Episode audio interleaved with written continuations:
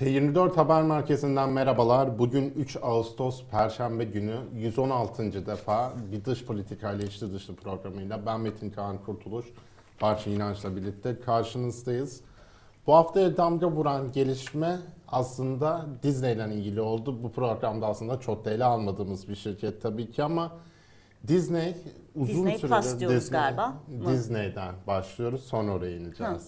Disney yayın platformu Disney Plus'ta bir Atatürk dizisi yayınlamayı planlıyordu 29 Ekim'de. Daha sonra bu yayının 29 Ekim'de Fox TV üzerinden yine Disney'e ait olan bir kanal üzerinden yapılacağı ve yine sinemalarda dizi olarak değil film olarak yayınlanacağını söyledi. Disney Plus platformunda var mı yok mu bilmiyoruz. Bu konu Türkiye kamuoyunun gündemine daha çok bu hafta geldi Barçın ama aslında bir ay önce Temmuz başında bunu bazı kanallar haberleştirmişti. Çünkü Amerika Ermeni Ulusal e, Komite- Komitesi yani Ermeni diasporası diyelim Atatürk'ten ilgili Atatürk dizisiyle ilgili bir kampanya başlatmıştı. Atatürk'e çok ciddi hakaretlerde bulunuldu. Disney'den bu dizinin iptal edilmesini istediler. Disney de bu hafta ilk başta bir açıklama yapmadı. Dün sonunda yani platformda yayınlanmayacağını dedi. Gerekçeyle ilgili aslında ekonomik gerekçeler sunuldu. Ama tabii ki Türkiye'de bu daha çok siyasi gerekçelerle tepki çekmiş durumda. Şimdi tepkiler bugün gündeme geliyor. Bunu konuşacağız biraz ama sen özellikle diyorsun ki biraz da bizim bu konuda çuvaldızı kendimize batırmamız lazım. Bu konuyu birazcık açabilir misin? Buradan Tabii. başlayayım. E, çuvaldızı kendimize batırmamız lazım. Çünkü senin de söylediğin gibi aslında e, e, Disney'in buna dönük bir e, kararı Atatürk'le ilgili e, diziyle ilgili kararının Haziran sonunda e, gündeme geldiğini anlıyoruz. E, Ermeni diasporasının bu konuda e, faaliyette olduğu Temmuz başında e, ortaya çıkıyor. Şimdi Disney dediği şey ben bütün dünyada yerel içerikleri global küresel gösterimden kaldırıyorum çünkü zarar ediyorum. E, birincisi yani demeye getiriyor ki bu Türkiye'ye özel bir durum değil demeye getiriyor. Şimdi birincisi Atatürk gibi yani bir ülkenin e, kurucu lideri Türk halkı açısından çok önemli e, apayrı bir konumda olan e, bir e, kişiyi temel alan bir diziyi başka e, zıttır vıttık affedersin dizilerle yan yana koyup yani onları kaldırıyorum bunu da kaldırıyorum deme lüksüne sahip olamaz Disney Plus açıkçası. Bunu bu lükse sahip olmadı, bu rahatlığa sahip olmadığını onların gözüne sokmak durumunda olan ise aslında Türkiye, Türk kamuoyu, devletiyle, STK'sıyla, e, basın e, basınıyla. Kaldı ki biz aslında içeriden şunu biliyoruz. Ee, sadece ekonomik nedenler değil Ermeni diasporasının Disney üzerinde yapmış olduğu baskı da bu kararın alınmasına sebebiyet vermiş durumda ve bence şu bir züğürt tesellisi yahut da e, yani ya merak etmeyin işte biz Türkiye'de Fox'ta oynatacağız ayrıca Türkiye'de sinemalarda oynatıc- oynatacağız demek e, yeterli bir e, e, karşılık değil. Çünkü e, Atatürk'ü bize tanıtmanın e, Disney'in gereği yok. Yani keşke, keşke e, Türkiye'de e, biz böyle bir şey yapsaydık.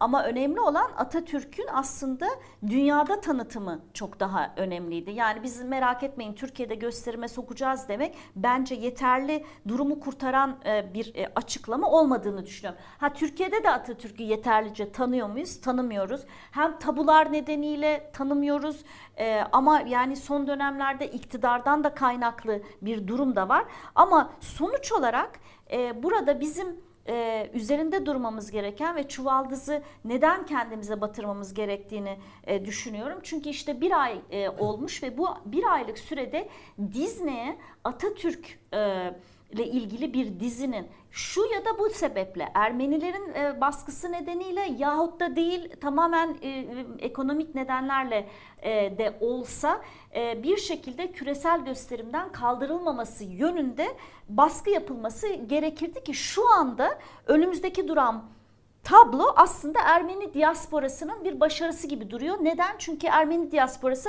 bakın gördünüz mü bizim sayemizde dizi küresel gösterimden kaldırıldı diyor. Şimdi bu durumda ne yapılması gerekiyordu? Bir, devletin onay alması gerekiyordu.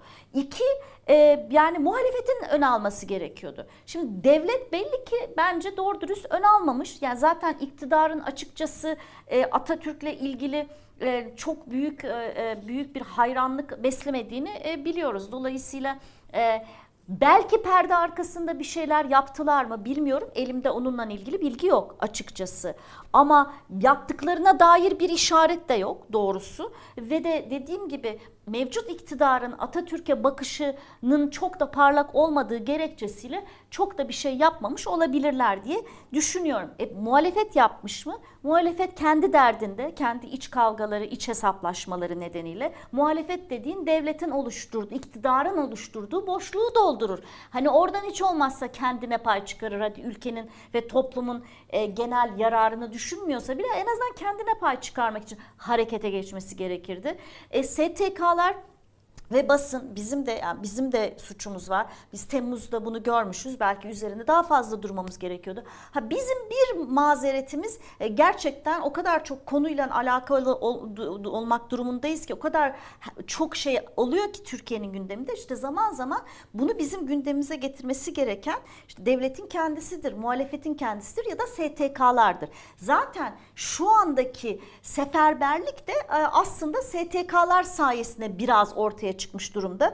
Bu anlamda merkezi Ankara'da olan e, Avrasya İncelemeler Merkezi AVİM ki orada böyle Ermeni araştırmaları konusunda çalışan e, uzmanlar da var. O anlamda işte Gözde Kılıç Yaşı'nın da e, e anladığım kadarıyla ön aldığı e, bir takım e, işte derneklerin bir araya gelip e, açıklama e, yaptığını görüyoruz. Ama yani asıl e, benim gördüğüm kadarıyla e, son birkaç gün içinde e, birdenbire özellikle de gençlerin sosyal medyada çok aktif olmasıyla e, biraz daha ses gelmiş durumda. Hatta bu anlamda e, yani galiba hakkını teslim etmek gerekiyor. Anladığım kadarıyla Ümit Özdağ e, bunun buna el atıp sosyal medyada öyle olunca işte ne bileyim onun tweet'i 1 milyon galiba retweet alınca Atatürk karşıtlarının attığı tweetlerle karşılaştırıldığında Türkiye'deki mobilizasyon Twitter'da çok daha etkili olmuş. Yani e, Türkiye'den gelen e, tepkiler özellikle sosyal medyada Twitter'da ki artık Twitter demiyoruz ne diyoruz? X, X diyoruz. X'teki e, e, iletişim, etkileşme Atatürk karşıtlarını, film karşıtlarını geçmiş e, durumda. Yani demek ki zamanlıca yapılsa belki hiç böyle bir noktaya gelinmeyecekti. Çünkü e, galiba sen bakmıştın değil mi? Change.org'da bir kampanya vardı. 347 imzadan söz ediyoruz ve güncellemişler. Başarılı oldu bu kampanya. Hangi kampanyayı? Diye. Biraz daha aç lütfen. Yine bu Anka'nın açtı yani Disney'e dizinin Atatürk dizisinin iptal edilmesi için çağrıda bulunan bir Change.org kampanyası da başlatmış aynı zamanda. 347 imza sadece toplamış ve başarılı oldu diye bugün e, geçen günlerde güncellemişlerdi. Yani sonuç olarak sosyal medya savaşları ise eğer mesele anladığım kadarıyla şu anda mesela Disney'in merkezinde bu sosyal medya etkileşiminin de takip edildiğini e, anlıyorum. E, hani ne kadar geri adım attırır bu e, iletişim e, meselesi e, bilemiyorum. Tabii yani 21. yüzyılın sorunlarına 21. yüzyılın metodolojisiyle e, yanıt vermek gerekiyor. E, tekrar bu süreç bize gösteriyor ki e, özellikle hani hem devlet hem muhalefet hem de STK'lar sosyal medya kullanımını yeterince e, hakim değiller. E, örneğin işte Balkan derneklerinden çok farklı derneklere kadar e, bir seferberlik çalışması yapılmaya çalışılmış. Birincisi zaten kimsenin doğru dürüst haberi yokmuş bu konuda. İkincisi de işte bu derneklerin bir kısmı da hani sosyal medyada değil. Dolayısıyla aslında e, hani gençlerden bir etkileşim sayesinde konu e, bugün e, bu kadar e, günümüze kadar geliyor. Ama onun dışında tekrar bu konu nedeniyle biz tabii Ermeni diasporasını ve Türkiye-Ermenistan ilişkilerini de e, mercek altına almak durumundayız. Çünkü yani ihtimalen bu işin işte biraz da bir uluslararası e, boyutu var diye bakmamız gerekiyor. Evet o doğrultuda yani söylediklerinde çok haklısın. Birazcık da basın yani aynı zamanda muhalefetin Atatürk'ü bu kadar sahiplendiği bir dönemde hiç bu gündem olmasa bile Anka sosyal medyada ciddi varlığı olan bir hesap. Amerikan, Amerika- evet. aman diyelim Anka Evet, Haber evet. Ajansı'yla Yanlış karıştırmayalım. olmasın. Evet Amerika Ermeni Ulusal Komitesi ciddi bir varlığı olan bir hesap ve bunu Sinan Meydan ayrıca gündeme getirmişti. Hiç konuşulmadı Türkiye'de. Atatürk'le ilgili çok ciddi ithamlar vardı çünkü ama biraz da gazetecilerin Disney'den ilişkisini gözeterek ben yorum yapmaktan kaçındığını da üzülerek gördüm geçtiğimiz günlerde. Ama bunun dışında uluslararası ilişkiler boyutu var tabii ki Barçın. Şimdi Türkiye ile Ermenistan bir normalleşme süreci yürütmeye çalışıyor. Bu daha da açarız. Olumlu bir havaya bulaşmıştı e, 6 Şubat depremlerinden sonra yapılan Mirzoyan Dışişleri Bakanı'nın ziyaretiyle. Ama şimdi bu soru işareti bu kadar ciddi bir süreç işletilmesi özellikle Türkiye için çok değerli, belki de en değerli figür olan Mustafa Kemal Atatürk üzerinden işletilmesi şu soruyu da getirir mi akıllara? Yani Ermeni diasporası bu sıcak, e, bu ilişkilerin normalleşmesine çok sıcak bakmıyor mu? Yani anladığım kadarıyla Nikol Paşinyan'dan da çok hoşlanmıyor Ermeni e, diasporası ve e, sonuç olarak e, e, Ermeni diasporasına hakim zihniyet e, Daşnak zihniyeti e, ve Taşnaklar da e, Türk e, yakınlaşmasını e, hiçbir zaman çok haz etmediler. Geçmişteki e, yakınlaşmaları da çok büyük bir e, e, olumlu anlamda yaklaşmadılar. Şimdi de benzer bir e, durumla karşı karşıyayız. Dolayısıyla bunun bir ayağı da aslında Ankara-Erivan yakınlaşmasını, normalleşmesini e, torpilleme amacı taşıdığını da söylemek mümkün diye e, düşünüyorum. E, çünkü Türk e, Ankara-Erivan e, normalleşmesi e, biraz iyi başladı ama ondan sonra özellikle de Daşnakların e, tırnak içinde torpillemeleriyle e, biraz akamete uğradı. Yerinde sayıyor e, demek durumundayız. E, çünkü e, aslında en son bir de Nisan ayında Erivan'da e, Türkleri şehit eden Ermeni teröristleri yüceltmeye dönük bir Nemesis adlı bir anıt e, e, açıldı. Yine bu anıtın açılmasında e, Erivan Belediyesi ki yine söylendiği kadarıyla Daşnakların ağırlıkta olduğu Erivan Belediyesi'nin girişimiyle söz konusunun anıtın açılması Türk-Ermeni normalleşmesini sekteye vurdu. Hatta dönemin Dışişleri Bakanı Mevlüt Çavuşoğlu işte hava sahasının kapatıldığını söyledi ve şu anda işte Nemesis anıtının açılmış olması nedeniyle bir durgunluk e, söz konusu. Şimdi bunun üstüne Disney Plus'ın Ermeni lobilerinin baskısı sonucu aldığı karar yine Türk e, Ermenistan normalleşmesi üzerine e, gölgesini e, aksettirecektir.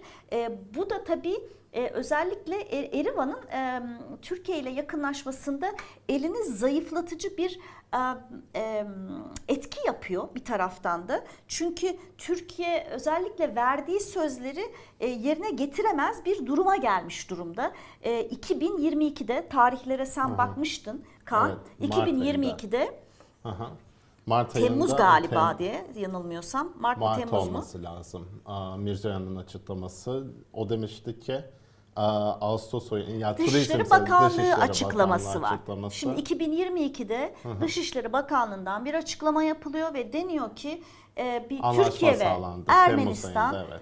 sınırlarını, kara sınırlarını üçüncü ülke vatandaşlarına açmak üzere mutabakat Evet, sağladı. Bunu bir 2022'de taraflar resmi olarak açıkladılar. En son depremden sonra Ermenistan Dışişleri Bakanı Evet, Mart ayında o da bir açıklama yaparak turizm sezonuna kadar sınırları 3.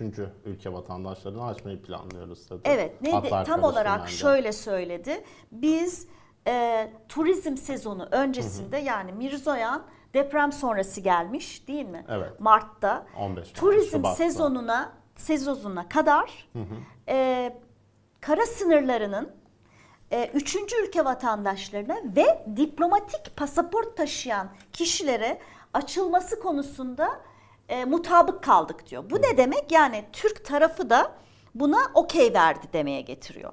Fakat ne oluyor? Bu açıklamadan sonra işte Nisan ayında Nemesis anıtı ortaya çıkıyor. Üstüne Disney e, kararı çıktığı için bir türlü yani yaz sezonu geldi geçiyor. Ağustos ortası Ağustos oldu. Hala sınırlar açılmadı.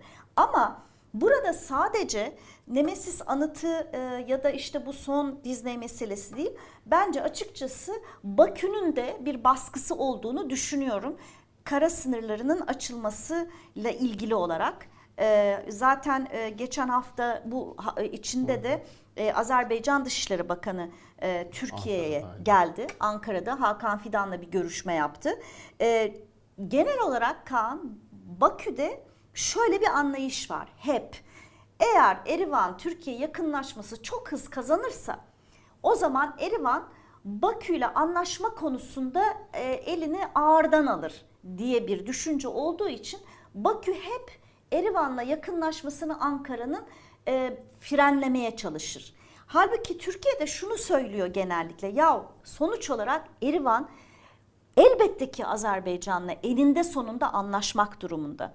Dolayısıyla buna böyle bakma. Bizim anlaşma sürecinde ilerleme sağlamamız da Erivan'ın elini güçlendirir diye bakıyor. Fakat bir şekilde bu Bakü'den gelen baskıyı siyasi liderlik bir türlü e, ters e, şey yapamıyor. E, e, onun üzerine çıkamıyor. Bence bunun bunun e, arkasında açıkçası Azerbaycan'ın seçimlerde e, Cumhurbaşkanı Erdoğan'a ve AKP'ye vermiş olduğu destek de var diye düşünüyorum. E, sanki bu nedenle Türkiye Azerbaycan'a böyle bir kendini borçlu hissediyor gibi bir durum var e, zannediyorum. O nedenle biraz Türkiye Erivan ilişkileri geçmişte olduğu gibi Bakü tarafından ipotek altına alınmış. Ama e, aslında bence e, sağlıklı bir gidişat değil bu. Çünkü Paşinyan Türk Ermeni ve Türk e, ve Azerbaycan Ermenistan ilişkileri için çok kritik bir isim. Bu isimden istifade edilmeli. Kendisi çünkü Karabağ Ermenistan'a ait değildir diyen bir lider, yönünü batıya çevirmiş olan bir lider ve korkarım e, Paşinyan'ın elini güçlendirecek adımlar atılmazsa Paşinyan da çok sağlam zeminde durmuyor. Yani e, geçmişte buna benzer biz vakayı Ermenistan'ın ilk cumhurbaşkanlarından Levon Ter Petrosyan'da yaşadık. Ona da zamanında Türkiye yeterince destek olmayınca Terpetrosyan'la daha kolay bir barışa ulaşılabilecekken Terpetrosyan zemin kaybetti ve siyaseten e, Ermenistan'da e, e, e, kay- kayboldu. E, o nedenle umarım Paşinyan'ın da akıbeti Terpetrosyan gibi olmaz e, deyip ben yorumumu burada noktalayayım Ermenistan, Türkiye, Azerbaycan üçgenine dair e, görüşlerimi.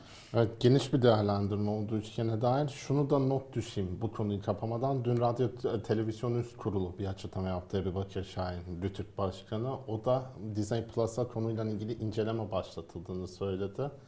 Şimdi tabii ki bu konu birçok aslında katmanı olan bir konu. Ermenistan, Türkiye normalleşmesi dediğin gibi birçok fırsat geldi Türkiye'nin önüne de. Burada konuşmuştuk futbol diplomasisi üzerinden. Yine böyle bir fırsat doğmuştu Avrupa Şampiyonası ön elemelerinde Türkiye ile Ermenistan eşleşince ama bu konuda pek ciddi bir adım atılamadı. Bu sürecin normalleşmeyi çok sekteye uğratmayacağını umut edelim. Çünkü gerçekten çok kritik adımlar atılmıştı, yol kat edilmişti. Şimdi birazcık daha kuzeye çıkalım Kafkasya'dan Barçın. Çünkü Rusya, Türkiye hakkında da her zaman olduğu gibi ilginç şeyler olmaya devam ediyor. Dün çarşamba günü 2 Ağustos'ta Cumhurbaşkanı Tayyip Erdoğan'la Rusya Devlet Başkanı Vladimir Putin bir görüşme gerçekleştirdi. Telefon Bu görüşmesi. telefon görüşmesi gerçekleştirdi. Bu görüşmenin, telefon görüşmesinin ana gündemi aslında tahıl anlaşmasıydı. Çünkü Rusya 17 Temmuz'da tahıl anlaşmasından çekildi. Türkiye ciddi bir mesai harcıyor Rusya'nın tahıl anlaşmasına dönmesi için. Çünkü Rusyasız bir tahıl anlaşması işleyemiyor.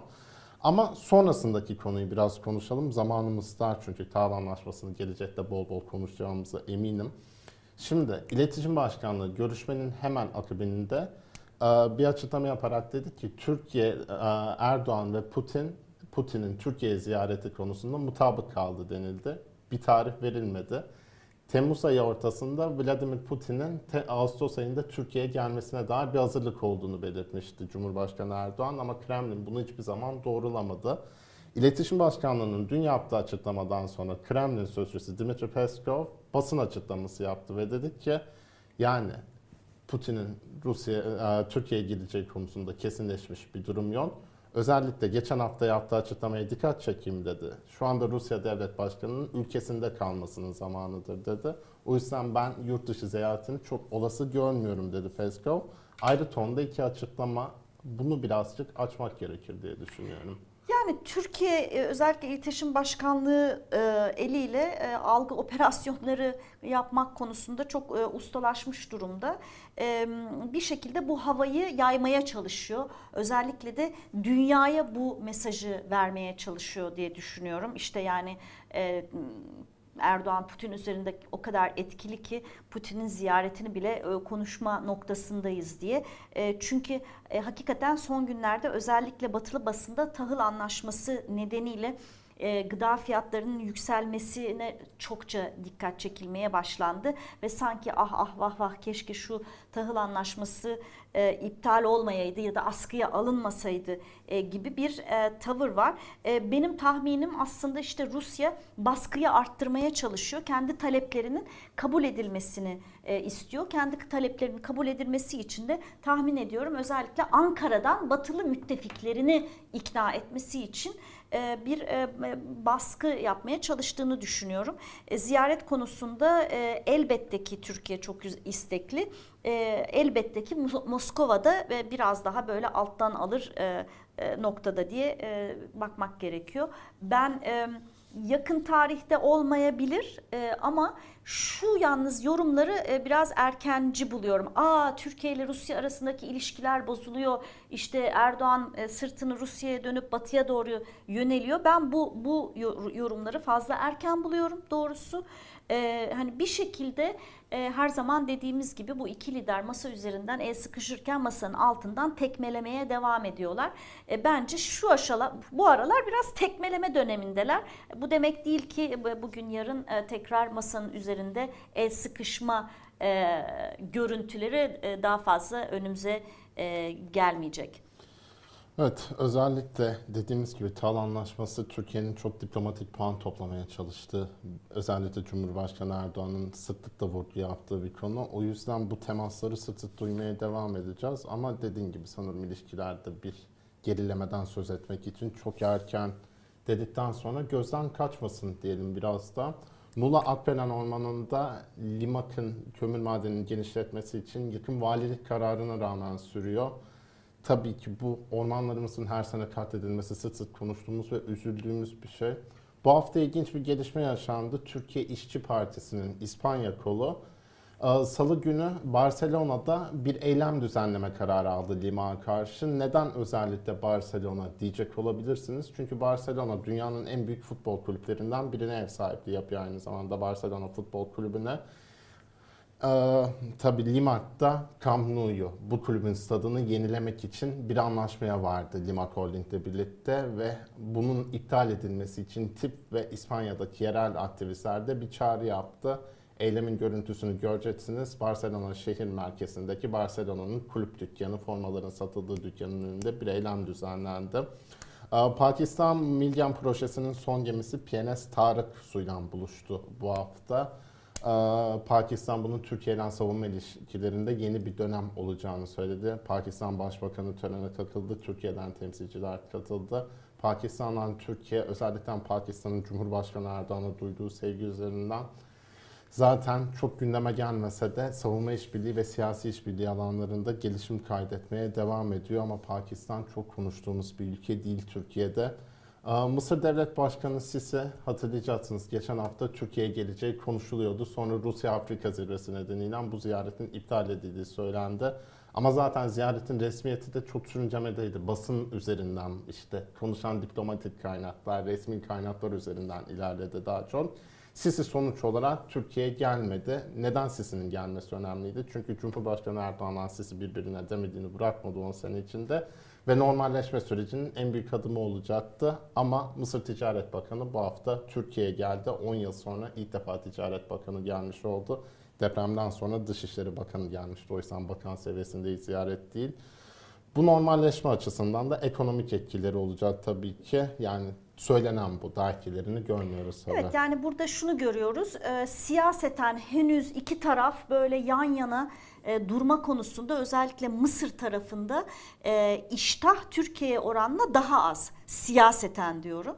Ama ekonomik olarak e, aman hani tamam aradaki siyasi soğukluk ekonomimizi gelişimini engellemesin noktasında olduğunu anlıyoruz Mısır'ın. Şunu unutmayalım e, yanılmıyorsam Türkiye Mısır'ın en büyük doğal gaz alıcılarından biri Biri. haline geldi ve Mısır son dönemlerde Türkiye gibi çok ciddi ekonomik sıkıntılar içinde kıvranan bir e, ülke. Şimdi anlıyoruz ki Cumhurbaşkanı Erdoğan e, demek ki Sisi'ye oranla daha kolay e, e, U dönüşleri yapıyor. E, Sisi'nin U dönüşü yapma konusunda biraz daha siyaseten yavaş davrandığını görüyoruz. Bunda bir iki nokta olabilir. E, bir tanesi e, belki Libya konusunda e, tam aynı noktada olmayabilirler. Bir, bir başkası da belki e, Mısır Müslüman kardeşlerin Türkiye'deki faaliyetleri konusunda yeterli çabayı görmediğini düşünüyor da olabilir.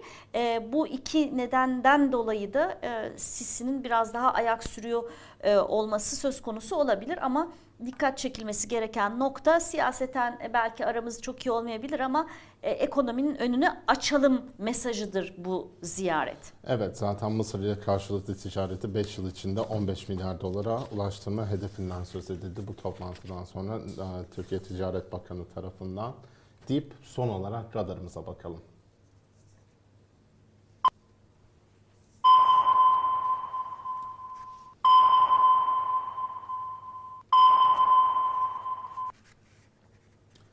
Biz 3 Ağustos Perşembe günü saat 1'de bu programa başlamadan kısa süre önce Yüksek Askeri Şura toplandı. Türkiye'nin yeni Genelkurmay Başkanı belli olacak bugün içinde. Radarımızdaki ikinci konu Büyükelçiler Konferansı 5 Ağustos'ta başlıyor. 9 Ağustos'a kadar sürecek. Senin sıklıkla gündeme getirdiğin, benim bazen unuttuğum bir konferans Büyükelçiler parçası. Konferansı evet son dönemlerde AK Parti zamanında başlayan bir e, pratik. Aslında e, dönem dönem böyle e, tırnak içinde abuk zamanlarda yapılıyordu. Mesela 1 Ocak'ta ya da kışın gibi. E, genelde dünyadaki yaygın pratik e, büyükelçiler tatil için ülkelerine döndüğünde işte görev yaptıkları ülkelere dönmeden önce e, böyle bir toplantının olması. Dolayısıyla Ağustos'ta olması çok şaşırtıcı değil. Genelde Ağustos sonu Eylül başı olur e, dünyada. E, buradaki dikkat çekici olay e, basına kapalı gerçekleşeceğini anlıyoruz. Beştepe'de olacağını anlıyoruz. Geçmişteki büyükelçiler toplantısında işte ne bileyim Ulaştırma Bakanı gelirdi konuşurdu, e, birileri gelirdi konuşurdu. Aslında genelde e, büyükelçilerin konuşması gereken yerde aslında işte bazı bakanlar şov yapmak için e, büyükelçiler konferansını kullanırlardı. Bu kez kapalı kapılar ardında gerçekleşecek ve hani ne diyelim MİT Başkanı Hakan Fidan'ın e, MİT'ten gelen e, kapalı kapılar ardında bir şeyleri yapma pratiğini mi temsil ediyor bu E, bilmiyorum ama e, sonuç olarak Beştepe'de basına kapalı bir şekilde gerçekleşecek. Büyükelçilerin e, ilk kez Hakan Fidan'la tanışması açısından önemli olacak. Onun dışında tabii bu toplantıların e, gerçekten bir e, beyin fırtınası çerçevesinde mi gerçekleşecek yoksa kapalı kapılar ardında da olsa işte bir takım bakanların gelip e, büyükelçilere şöyle yapın böyle yapın diye nutuk attığı bir toplantı mı olacak? E, henüz o içeriye dair e, bilgim yok E, ama bu noktada söyleyeceğimiz söyleyebileceğimiz şey e, kapalı kapılar ardında yapılması bekleniyor ve sonunda da bakanın bir basın toplantısı yapması bekleniyor bu yılki Büyükelçiler Konferansı'nda. Evet, 5 Ağustos, 9 Ağustos tarihleri arasında olacak. Tekrarlayalım ve son olarak 6 Şubat depremlerinin 6. yıl dönümü olacak bu hafta. 6. ayının 6. ay 6 ay geçmiş olacak üzerinden bu hafta sonu. Ve 6 ay geçmesine rağmen depremin üzerinden deprem bölgesinde 11 ilde de çok ciddi problemler yaşanmaya devam ediyor.